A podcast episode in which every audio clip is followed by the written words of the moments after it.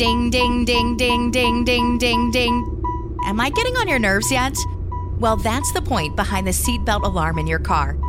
And if you know somebody who won't listen to it, well, feel free to be annoying and remind them to buckle up. You could save their life. To find out more, go to buckle up v a dot com. Buckle up. Every trip, every time. A message from the Virginia Department of Motor Vehicles. Peloton's best offer of the season is here. Get up to three hundred dollars off accessories when you purchase a Peloton bike, Bike Plus, or Tread. Choose from a variety of accessories, like our cycling shoes, a heart rate monitor, non-slip grip dumbbells, and more. If you've been looking for a sign to join Peloton, this offer gives you everything you need to get going. This limited-time offer ends November twenty-eighth. Visit one peloton dot com to learn more. All access membership separate. Offer starts November fourteenth and ends November twenty-eighth. Cannot be combined with other offers. See additional terms at one peloton dot com.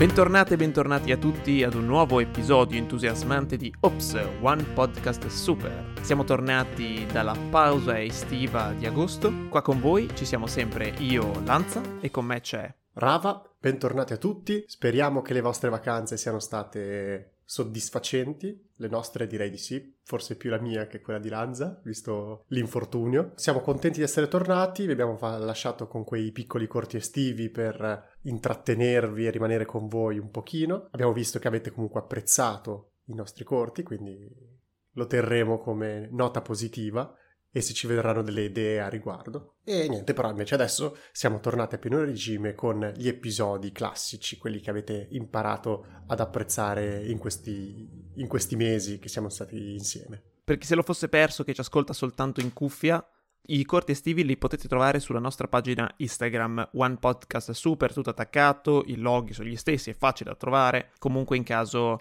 in descrizione dell'episodio troverete il link, immagino, alla pagina come sempre. Ma veniamo a noi. Come riniziamo in grande Ops per settembre? Allora, abbiamo deciso di tornare alle nostre origini, alle origini della nostra lingua e affrontare eh, come tema proprio cosa significano e da dove arrivano molte delle parole che utilizziamo comunemente, che non tutte sono native dell'italiano, alcune hanno dei significati che non sono più il loro significato originale, ma tutte di solito molto interessanti per scoprire proprio da dove sono state formate, come si sono evolute nel tempo. Quindi oggi andremo a parlare di etimologia. Sicuramente ne avrete già sentito parlare di questa parola, è tutte le volte, è, è quella parola, diciamo, che quello studio Che, che si attiva tutte le volte che sentite questa parola deriva dal latino, deriva dal greco, e dicono quelle parole strane che, che compongono la parola. Ecco, che cos'è appunto l'etimologia? È lo studio, l'origine della storia delle parole che compongono una qualsiasi lingua, quindi sia l'evoluzione fonetica, l'evoluzione morfologica, semantica, e quindi come vengono composte, che molto spesso la grande maggior parte delle nostre parole sono probabilmente delle unioni Eh, di altre due o tre parole che possono venire molto spesso da greco e latino, per quanto riguarda appunto la lingua italiana, ma anche altre cose che dopo vedremo in- insieme a Lanza. La parola etimologia ha essa stessa una sua etimologia e da cosa appunto deriva, per iniziare a metterci nell'ottica di che cos'è questa etimologia e come si utilizza. Appunto, etimologia è una parola che è composta e deriva da due parole greche, che sono etimos, che vuol dire, diciamo, è una parola che vuol dire vero, il vero significato, e quindi è il vero significato della parola, e il suffisso logos, che vuol dire studio. E quindi, appunto, unendo queste due parole, si ha etimologia.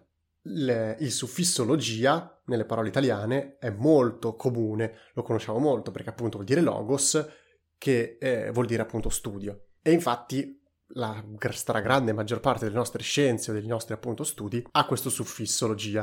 Butto subito una piccola curiosità, perché i più attenti anche ai nostri episodi potrebbero dire: beh, ma aspetta, astrologia, che ci avete spiegato essere una pseudoscienza, finisce con logos, e questo si mette in contrapposizione invece con astronomia, che è la effettiva scienza. Questa è un'unica eccezione, un caso eccezione, in cui sì, la materia fuffa, chiamiamola così, a studio nel nome, quindi astrologia, deriva da astro, che vuol dire stelle, corpi celesti, più logos, quindi studio dei corpi celesti, che però è stato, diciamo, abbandonato, perché quello è quello a cui non dobbiamo credere. Invece astronomia è composto sempre da astro, e quindi appunto deriva da astro, eh, che vuol dire stelle sempre, e il suffisso nomia, che vuol dire legge. E quindi appunto hanno voluto anche gli etimologi, quelli che hanno costruito le parole, mettere un completo blocco a, a questo possibile dibattito tra astrologia e astronomia.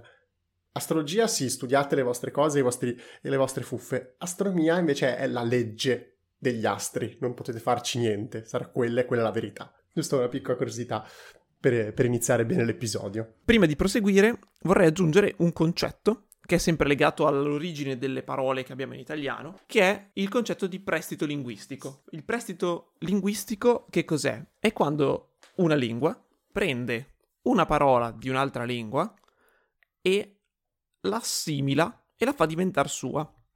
Esistono due tipi di eh, prestito linguistico, innanzitutto. Di necessità o di lusso. Di necessità è quando la parola che viene assorbita non è presente nella lingua che l'assorbe. Esempio in italiano, parole come patata e caffè non esistevano prima che dall'estero introducessero questi due tipi di alimenti, e quindi nella nostra lingua sono state assorbite come patata e caffè, che non erano parole della nostra lingua. Di lusso è invece quando eh, la parola presa ha un suo corrispettivo in italiano, tipo ora usiamo normalmente la parola show per indicare uno spettacolo, eh, manager per indicare il gestore di una compagnia, babysitter al posto di pampinaia. Viene indicata di lusso perché l'uso del termine, oltre a non essere necessario perché una sua traduzione in realtà esiste, ma di lusso perché spesso l'uso del termine straniero portato all'italiano dà un senso, diciamo, di più elevato, di prestigio alla parola. Infatti se ti dico sono il gestore di un negozio, pensi, eh? Se dico sono il manager, dici, ah, wow, è un manager, potentissimo. Uguale per la differenza se ti dico faccio la babysitter o faccio la bambinaia. Bambinaia, io penso a quella signora, la balia praticamente medievale, che ha quarantacinque bambini dei ricchi che deve pure allattare. Con la babysitter penso alla giovane ragazza che invece fa un lavoretto per arrotondare. E questa è la prima distinzione. La seconda distinzione che si può fare sui prestiti linguistici sono i prestiti linguistici adattati o integrali. Integrale molto semplicemente quando tu prendi la parola e la usi tale quale, come l'esempio di show e manager, che ora sono praticamente parole italiane ma sono parole inglesi. È diverso, per esempio, quando invece c'è il prestito adattato, dove quindi tu prendi una parola inglese e la ritrasformi facendola diventare una parola che dopo diventa italiana e che alla vista non puoi quasi distinguerla da altre parole italiane. E mi gioco già io qua all'esempio che volevi fare anche tu, Rava, quindi in caso non dica tutto aggiungi pure. La parola bistecca è un prestito linguistico adattato perché viene dall'unione delle parole beef stick, ovvero bracciola di carne di maiale, come di, di non di maiale, come si chiama, di, di... beef è il manzo, no? Bra- stick cosa sta per bracciola, cos'è nel come eh, st- stick. Secondo me questo è un fenomeno di prestito linguistico che si è ritorso contro se stesso, perché se io dovessi tradurre stick, o steak che dir si voglia, io lo tradurrei con bistecca. Giusto. Eh, ma perché quello, cioè nel senso, alla fine beef stick noi l'abbiamo tradotto come bistecca, che ora per noi è la bistecca. Però pare che risalga a quando degli inglesi in Toscana, o non si sa bene se Firenze o Livorno o altre città, a una fiera in cui si mangiava la fiorentina sostanzialmente, esultando per chiamare altra carne, urlavano beef stick, beef stick, beef stick, e i fiorentini che di inglese non capivano una fava l'hanno interpretato come un bistec, bistec, bistec.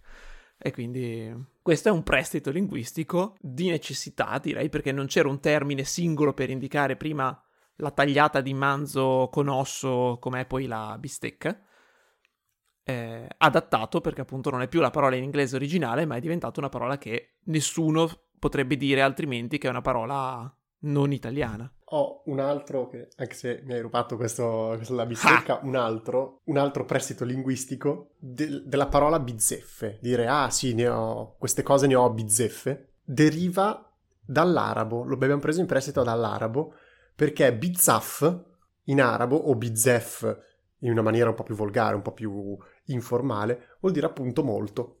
E quindi averne a bizzeffe vuol dire averne molto, e noi abbiamo semplicemente preso questa parola e ce la siamo un po' italianizzata, mettendoci la finale, la vocale finale, come tutte le nostre parole. Ed ecco, questo è un, un, un prestito che abbiamo preso un po' più lontano, un po' più inusuale di solito. Beh, che poi sì, dagli arabi abbiamo preso, già, so, già i numeri sono tutti loro. Lo zero ce l'hanno regalato loro come numero, perché io non so come non avessero inventato l'assenza di numeri prima. Quante pecore hai? Eh, meno di uno, come dicevano prima di avere lo zero come numero. Perché se ci pensi, eh, non ce le ho, diciamo, i, i, i, romani, i romani non ce l'hanno il numero zero, quindi non potevi avere meno di una pecora. Eh no, dici semplicemente non, non puoi l'ho. dire di avere meno di una pecora. Ok. Ma io prima di buttarci nelle etimologie eh, vere e proprie, fare qualche curiosità, vorrei aprire una grandissima parentesi, mio parere personale, sull'importanza dell'etimologia. Perché, appunto, come abbiamo visto, una parola può essere scomposta nelle sue, diciamo, forme, nelle sue, nei suoi addendi, non so se possono chiamare addendi, eh, chiamiamoli addendi perché mi piace di più la matematica della, della, della lingua. Si può scomporre in questi due addendi e se ne può capire il significato magari anche senza conoscerlo, comunque a grandi linee, cioè, come dicevo prima, nel momento in cui eh, vedi una parola che finisce in, in logia, puoi già iniziare a pensare che si tratta di uno studio, oppure appunto tutte le parole che finiscono in fobia sappiamo essere eh, legate alla paura, perché fobia è la parola eh, de- che-, che vuol dire appunto paura.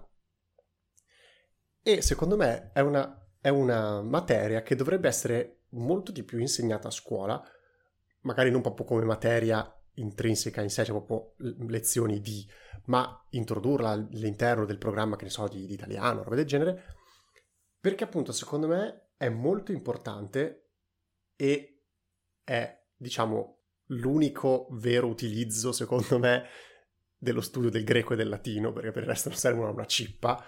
Potete arrivare a insultarmi tutti quanti nei commenti, adesso arriveranno tutti i linguisti, ma non mi convincerete mai che servono a, ad altro, se non a fare un po' i colti. Cioè, dai, no, allora, finché non ho finito di studiarlo ero pienamente d'accordo con te. A posteriori, già soltanto per questo vantaggio linguistico del comprendere meglio la propria lingua e i termini e riuscire a decifrare da una parola, grazie alla sua origine latina, il significato, anche nelle altre lingue europee simili, per me quello è stato incredibile. No, certo, infatti era questo che dicevo, cioè secondo me il latino e il greco sono imparati solo per questo, perché ti possono dare una comprensione etimologica delle parole, ma tipo tutti i miei professori l'hanno fatto, magari anche i tuoi, e secondo me continuano a farlo, la spacciavano tipo, ah, il latino serve un sacco per aprire la mente e la capacità di ragionamento, anzi vi aiuterà anche con la matematica. Io al liceo c'avevo quattro in latino e andavo benissimo in matematica, quindi non mi ha mai aiutato per niente. Beh, in un certo senso alla fine è molto,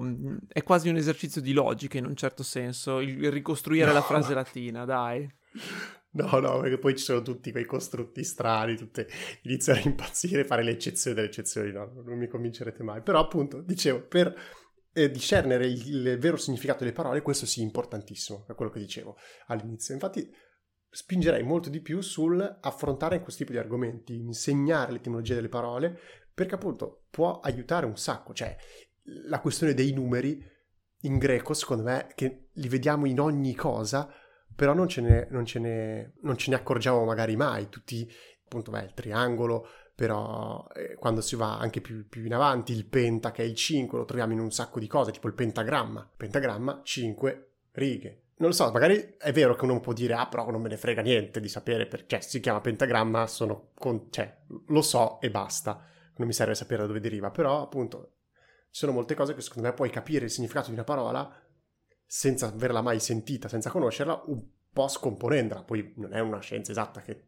impari tutto, però appunto secondo me c'è, c'è molta anche ignoranza nell'etimologia delle, delle parole e, ed è una cosa che un po' a me dà fastidio quando escono fuori delle parole che, diciamo, etimologicamente non hanno senso, cioè sono diverse dalle altre. Una di quelle che mi dà più fastidio, ma ripeto solo a livello di nome e quindi di parola, non di, di significato intrinseco che hanno, è il, la differenza tra maschilismo e femminismo.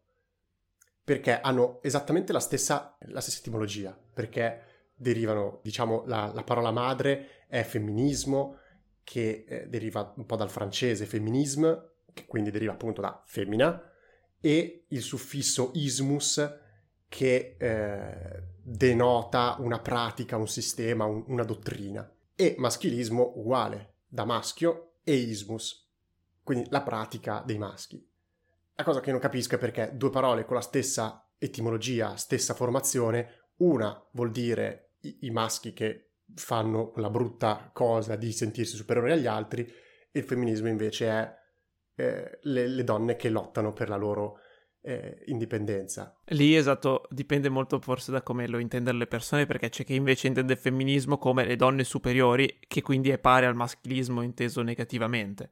In realtà entrambi dovrebbero rappresentare un moto di ehm, diritti del maschio e della femmina, che poi in realtà dovrebbe essere, secondo me dovrebbero coniare un, un terzo termine che è in generale della persona, probabilmente.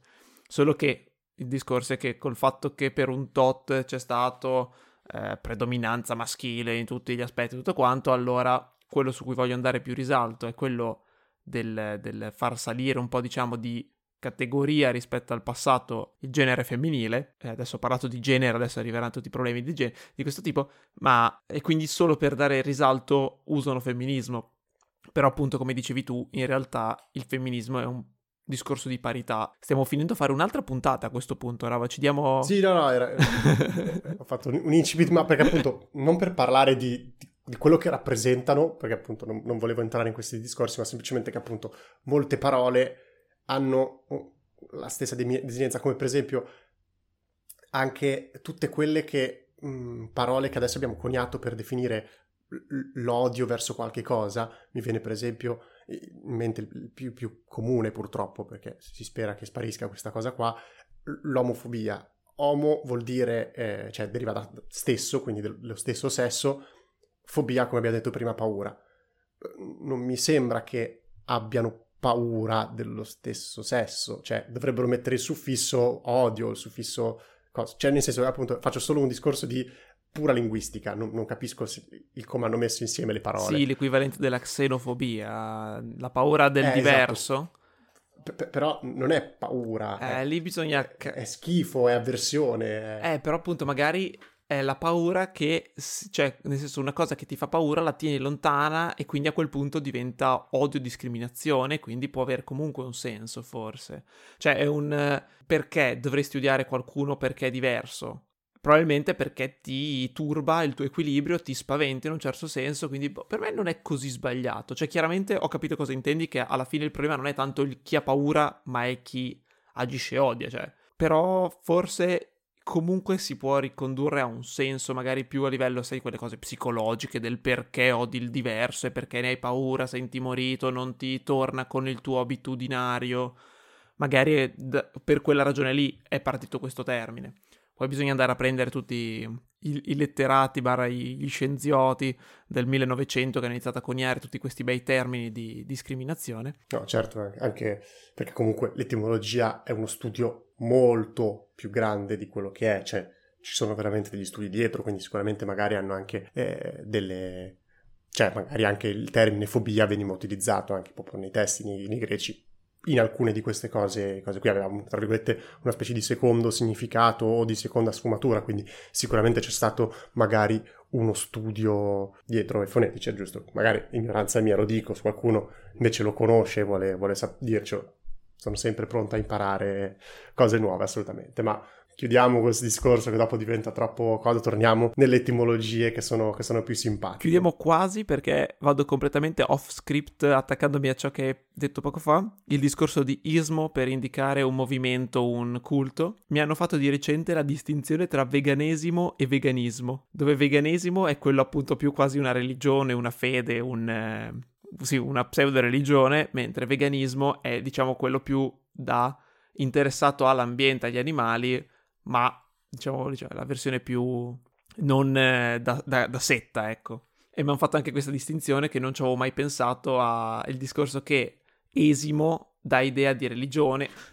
Mi è caduto di tutto, mi è caduto. Esimo fa tipo cristianesimo, eccetera, mentre ismo appunto fa più femminismo, che quindi fa più tipo un movimento, diciamo, più che una setta, una religione, come invece dà l'idea di veganesimo. Allora, giusto per fare, raccontare anche dopo un aneddoto sulla mia pessima, sul mio pessimo rendimento della lingua latina, vi volevo raccontare qual è l'etimologia del, della parola muscolo, i muscoli del nostro corpo, appunto così. Muscolo deriva dal latino, da una parola latina, musculus, e dalla sua, eh, dal suo diminutivo, che è mus, che vuol dire topo. Perché tutto questo? Perché appunto per i romani, chissà che strane sostanze assumevano, i muscoli sembravano, quando si muovevano, come dei, dei balzi di topi, dei movimenti di topi sottocutanei. Ok, questa è la desinenza. Il piccolo aneddoto che voglio raccontarvi è che un tempo stavo facendo una, una versione, appunto mi trovo questa parola musculus, dico non sto a cercarla sul dizionario, vuole, vuole dire muscolo, ed era questa fiaba di un gatto e cose così, e allora io la traduco come muscolo, quindi il, il, il gatto muove i muscoli, i suoi muscoli sono forti. Riesco a, a cercare di trovare i vari significati, magari vai, quando cerchi il verbo il primo significato non ha senso, però se vai a cercare quei, quei significati nascosti utilizzati una volta sola, ah, allora ok, bene, torna, torna, torna tutto.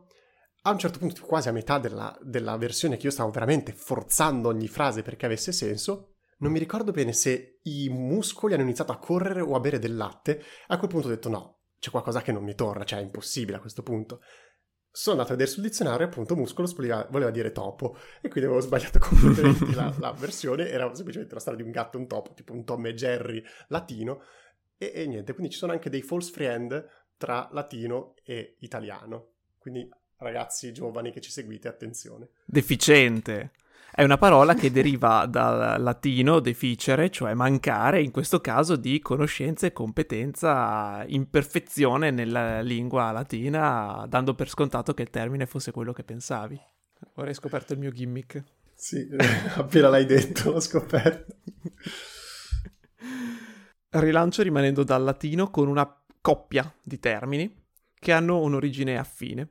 Come ha introdotto all'inizio Rava sull'etimologia e tutto quanto, ha parlato subito di stella, astronomia, dal latino e tutto quanto, ma le stelle in generale agli antichi piacevano davvero tantissimo, tant'è che delle parole molto belle, cioè nel senso con dei significati importanti, derivano proprio dal termine stelle. Per esempio la parola desiderio è composta dal prefisso de e dalla parola sidera, che sostanzialmente sta a significare stella dal latino.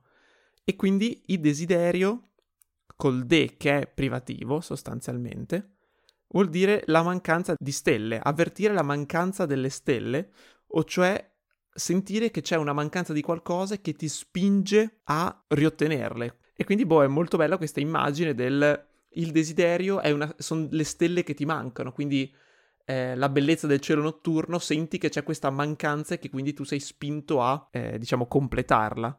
E sempre con etimologia affine, la parola disastro, che è dis più aster, che è sempre stella però dal greco, il significato di dis è un, è un prefisso peggiorativo, che quindi è sostanzialmente cattiva stella, sfortuna, disgrazia. E quindi di nuovo, come gli antichi, per rappresentare sia una cosa bella come il desiderio, quindi la mancanza di stelle che quindi ti spingono ad ottenerle, e il disastro, quindi una sfortuna, una grande disgrazia, sia sempre collegata a stella malvagia, stella negativa, stella della sfortuna. Ah, non so, mi piaceva questo duo di parole stellari. E per smorzare il momento poetico, la parola avocado, il frutto, quello che abbiamo imparato ad apprezzare molto con eh, i piatti Tex-Mex eh, e le salsine per eh, i nachos, ha origine azteca, giustamente, essendo che ce li avevano loro, gli avocado, e viene dalla parola haucati, che significa eh, letteralmente testicolo, perché essendo che stavano appesi in due lì agli alberi, gli aztechi avevano molta fantasia, ha detto guarda un po' quei due frutti, sembrano proprio dei testicoli. E la, par- e la parola guacamole, che è la salsina che noi conosciamo di avocado, deriva da haucamolli, perdonatemi il mio azteco non proprio perfetto, che unisce le parole avocado, testicolo, e molle, che vuol dire salsa. E quindi letteralmente guacamole Eh, vuol dire salsa di testicolo. Prego, ora tocca a te tirare su la discussione a livelli più alti. Va bene, io vado nel regno animale, che nel regno animale ne troviamo tante di queste etimologie, e volevo raccontare la, l'etimologia dell'ippocampo, il cavalluccio marino. Eh, in realtà ve l'ho già un po' spoilerata, perché eh, ippocampo è formato dalla parola ippo, ippos, che in greco vuol dire appunto cavallo. Adesso ci sono un po' due versioni, eh, campe, che vuol dire bruco, sempre in greco, oppure campos, che è mostro marino. Quindi ecco che noi il nome italiano l'abbiamo proprio semplicemente tradotto, cavalluccio marino, cavallo di mare. Quindi abbiamo detto ippos, cavallo, e campos, mostro marino. Però sorge scontata una domanda. Ma scusami, se tanto tutte le nostre parole derivano bene o male sempre da greco e latino, e ippos vuol dire cavallo, perché si chiama ippopotamo? Ippopotamo deriva da sempre ippos, cavallo, e potamos, che vuol dire fiume. Quindi l'ippopotamo è il cavallo di fiume. Non so se l'avreste mai associato a questo, a questo animale, però se volete fare i colti potete iniziare, quando, se farete mai un safari in Africa, sono in Africa gli ippopotami? Ma sì. Non lo so. Se li farete potrete dire, guardate, c'è un cavallo di fiume. Meglio, potreste dire, Oreste, testè, ho addocchiato un cavallo di fiume. E fate esatto. Il vostro figurone. Mentre invece una che non c'entra assolutamente niente, cioè non, non si è ben capito il perché, da tutti dei significati strani, è la parola tartaruga. No, bastardo. Ah, me la... Vuoi dirla tu? Sì, è il mio animale guida la tartaruga, adesso lo dico io. Va bene. Comunque, tartaruga è bellissimo, perché non lo diresti mai, non so come gli sia uscito chiamarla così, ma viene dalle parole tartaros eco, dal greco, dove ta- il tartaros è letteralmente il tartaro, il regno eh, barra delle tenebre, il regno infernale, il regno del caos, ed eco eh, che vuol dire abitare. E quindi tartaruga, tartarecos, eh, sarebbe letteralmente l'abitante dell'abisso infernale, una incarnazione del male, praticamente, anche per il cristianesimo. La tartaruga è stata vista come questa cr- mostro, io non so, cioè nel senso, sono lì, sono buonine, fanno i cazzi loro. Hai mai visto una tartaruga così tanto malvagia? Cioè, chi è, chi è mai morto ucciso da una tartaruga, scusami? Perché devono essere degli abitanti degli abissi infernali? Poverette. Ne hai altri? Perché io volevo concludere con la mia, la mia divertente. Ah, sei già in conclusione? Sono quasi arrivato verso la fine, me ne manca una che volevo utilizzare come ultima. Allora ti darò dell'imbecille, Rava, mi sa. Ma nel senso che sei debole, senza spina dorsale o inadatto alla guerra. Imbecille deriva sempre dal latino in più baculum, probabilmente, quindi senza bastone, senza eh, robustezza, senza rigidezza. E quindi comunque è un termine che eh, dà del, del debole, del, del non adatto a far qualcosa alla persona che stai additando. E anche volendo da imbelle, che vuol dire non adatto alla guerra sostanzialmente, che chi non era adatto alla guerra eh, nei tempi dei Romani era un disperato. Poi faccio in fretta, merenda, è molto carino, perché la merenda che cos'è? È un pasto, è un piccolo dolcetto, un frutto, qualcosa che si dà di solito magari ai bambini o si fa così per vezzo, extra, cioè non è necessario, non è il pranzo, non è la cena, non è la colazione, non è uno dei pasti importanti, insaltabili della giornata. E infatti merenda significa quello che devi meritare. Infatti la merenda era vista un po' come un premio per i ragazzi e un castigo era togliergli la merenda, perché tanto non morivano di fame perché avrebbero avuto pranzo e cena. Però gli si toglieva questo, diciamo, premietto come coi cani, no?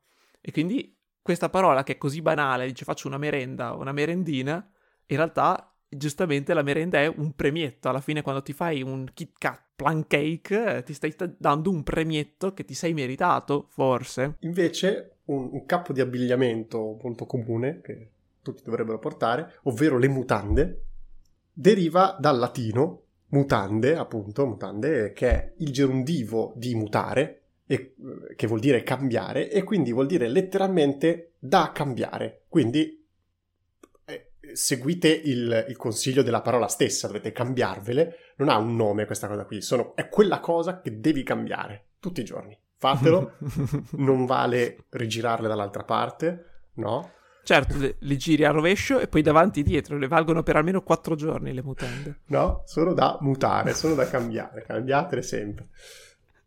È, è, la, è la lingua che ve lo impone. Questa ve la rilancio ed era... l'ho appresa grazie ai videogiochi. I videogiochi insegnano molto e molte cose molto interessanti e importanti.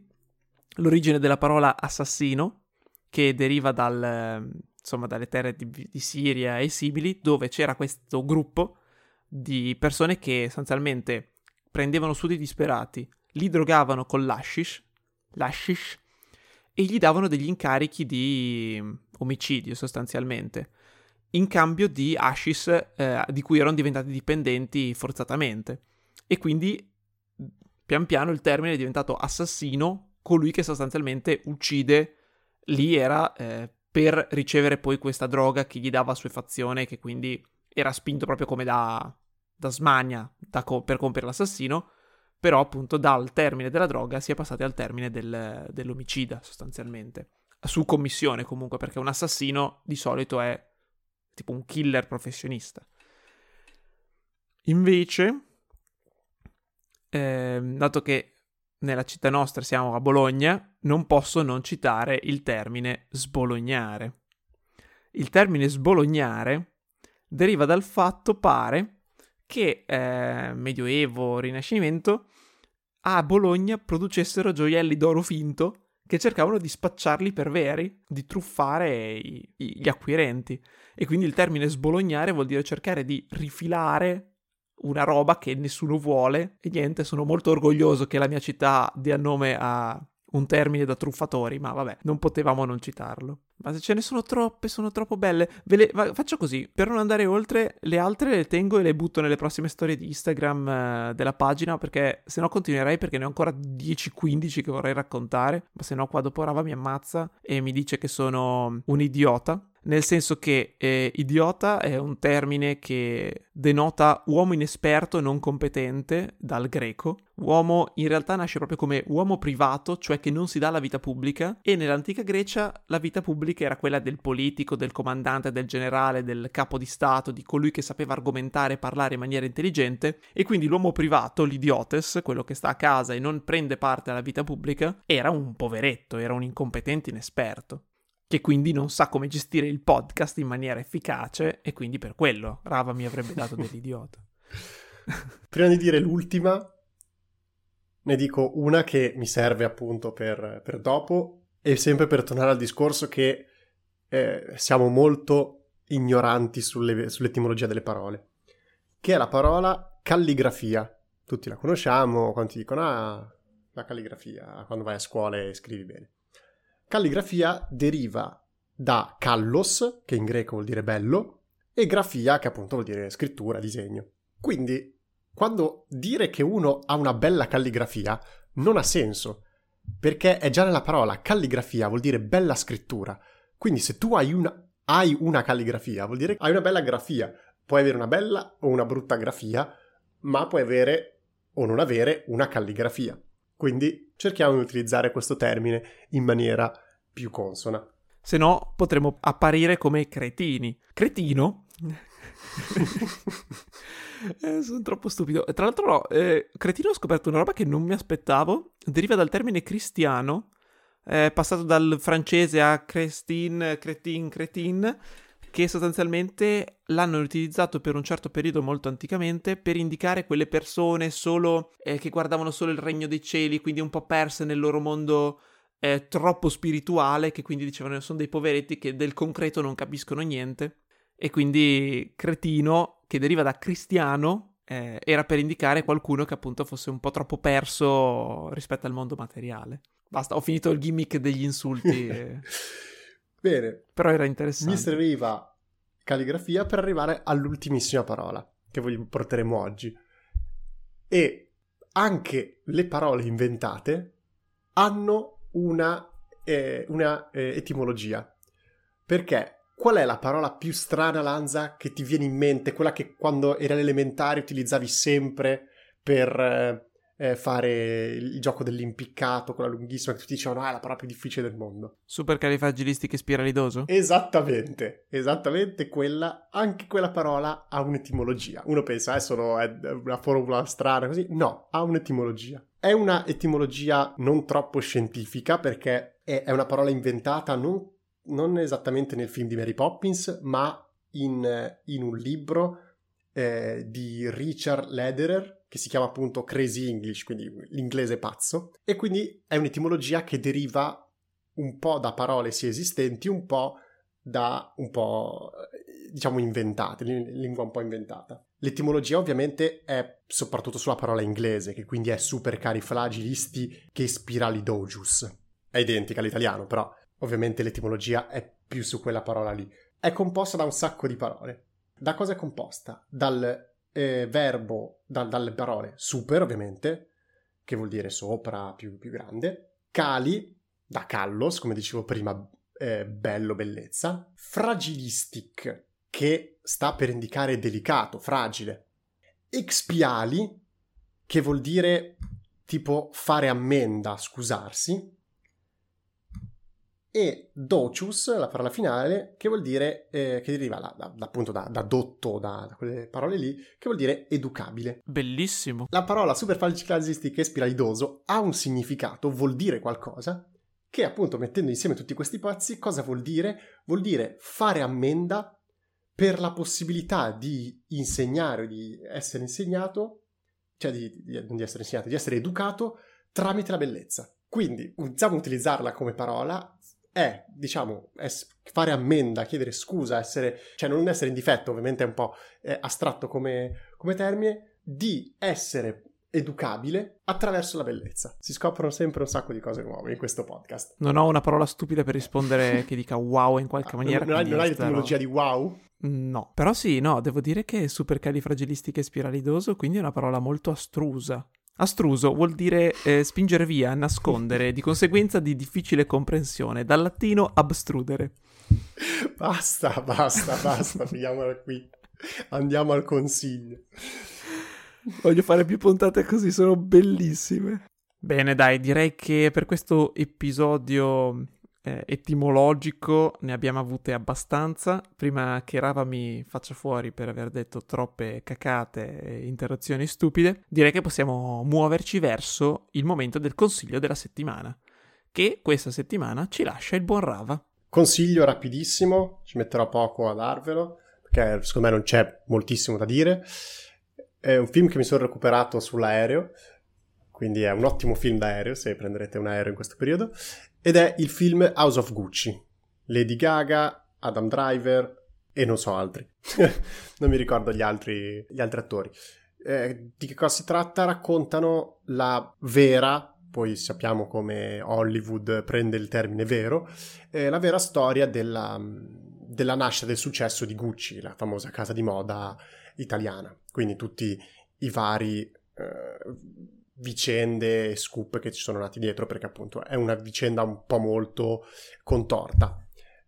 L'ho trovato veramente molto carino, un po' per come eh, recitano i personaggi, per quanto eh, non possono piacere quegli attori, a me piacciono molto, e Lady Gaga è brava a recitare, brava a cantare, brava a recitare, e è fatto molto bene secondo me, perché ti riesce veramente uno di quei pochi film che mi mancava, perché ultimamente non trovo di film del genere che ti riescono a far provare qualcosa per i personaggi, perché arriva a un certo punto in cui inizi veramente a detestare quel personaggio, dici vaffanculo, mi stai sulle balle? No. Eh, oppure inizi ad andare a dire cavolo, capisco la sua situazione, eh, così eh, ti, metti, ti, ti prende proprio, ma ti prende proprio a livello di personaggi, riesci a provare empatia, positiva e negativa, per i personaggi. Ed è una cosa che veramente ultimamente nei film mi stava veramente molto mancante. Mi sentivo molto distante dai personaggi e, e da quello che, che delle loro vite, delle loro vicissitudini. Mentre invece questo mi ha fatto riscoprire questo, questa bella cosa che anche il cinema potrebbe, potrebbe fare. Quindi ve lo consiglio, si trova, se lo volete cercare, su Amazon Prime. Se avete Prime potete recuperarlo, eh, e appunto veramente molto consigliato. Detto questo, noi vi ringraziamo di essere stati con noi, ritornano gli episodi classici, quindi ci rivediamo già settimana prossima, adesso siamo proprio a pieno regime, abbiamo preso solo l'estate di, di pausa, mi raccomando continuate a farvi sentire, vi vogliamo sempre sentire su Instagram, pagina OnePodcastSuper, ci trovate, scriveteci, noi rispondiamo sempre alle storie, quello che ci scrivete, noi ci fa piacere sempre ascoltarlo. Volete commentare su Spreaker perché non avete Instagram, va benissimo, vi ascoltiamo anche lì, commentate l'episodio, fateci sapere come, come stiamo andando, se vi stanno piacendo, consigli, etimologie di parole che non abbiamo citato e che ci volete, che volete condividere con noi, tutto quello che volete, noi siamo a vostra disposizione. Per cui eh, io vi saluto, eh, ci vediamo settimana prossima, un grandissimo abbraccio da Rava e da Lanza, tanti saluti, bella. Mary redeemed a fifty thousand dollars cash prize playing Chumba Casino online. I was only playing for fun, so winning was a dream come true. Chumba Casino is America's favorite free online social casino. You, too, could have the chance to win life-changing cash prizes. Absolutely anybody could be like Mary. Be like Mary. Log on to Chumba Casino dot com and play for free now. No purchase necessary. Void where prohibited by law. eighteen plus terms and conditions apply. See website for details. The voice in the preceding commercial was not the actual voice of the winner. Mary redeemed a fifty thousand dollars cash prize playing Chumba Casino online. I was only playing for fun, so winning was a dream come true. Chumba Casino is America's favorite free online social casino. You, too, could have the chance to win life-changing cash prizes. Absolutely anybody could be like Mary. Be like Mary. Log on to Chumba Casino dot com and play for free now. No purchase necessary. Void where prohibited by law. eighteen plus terms and conditions apply. See website for details. The voice in the preceding commercial was not the actual voice of the winner.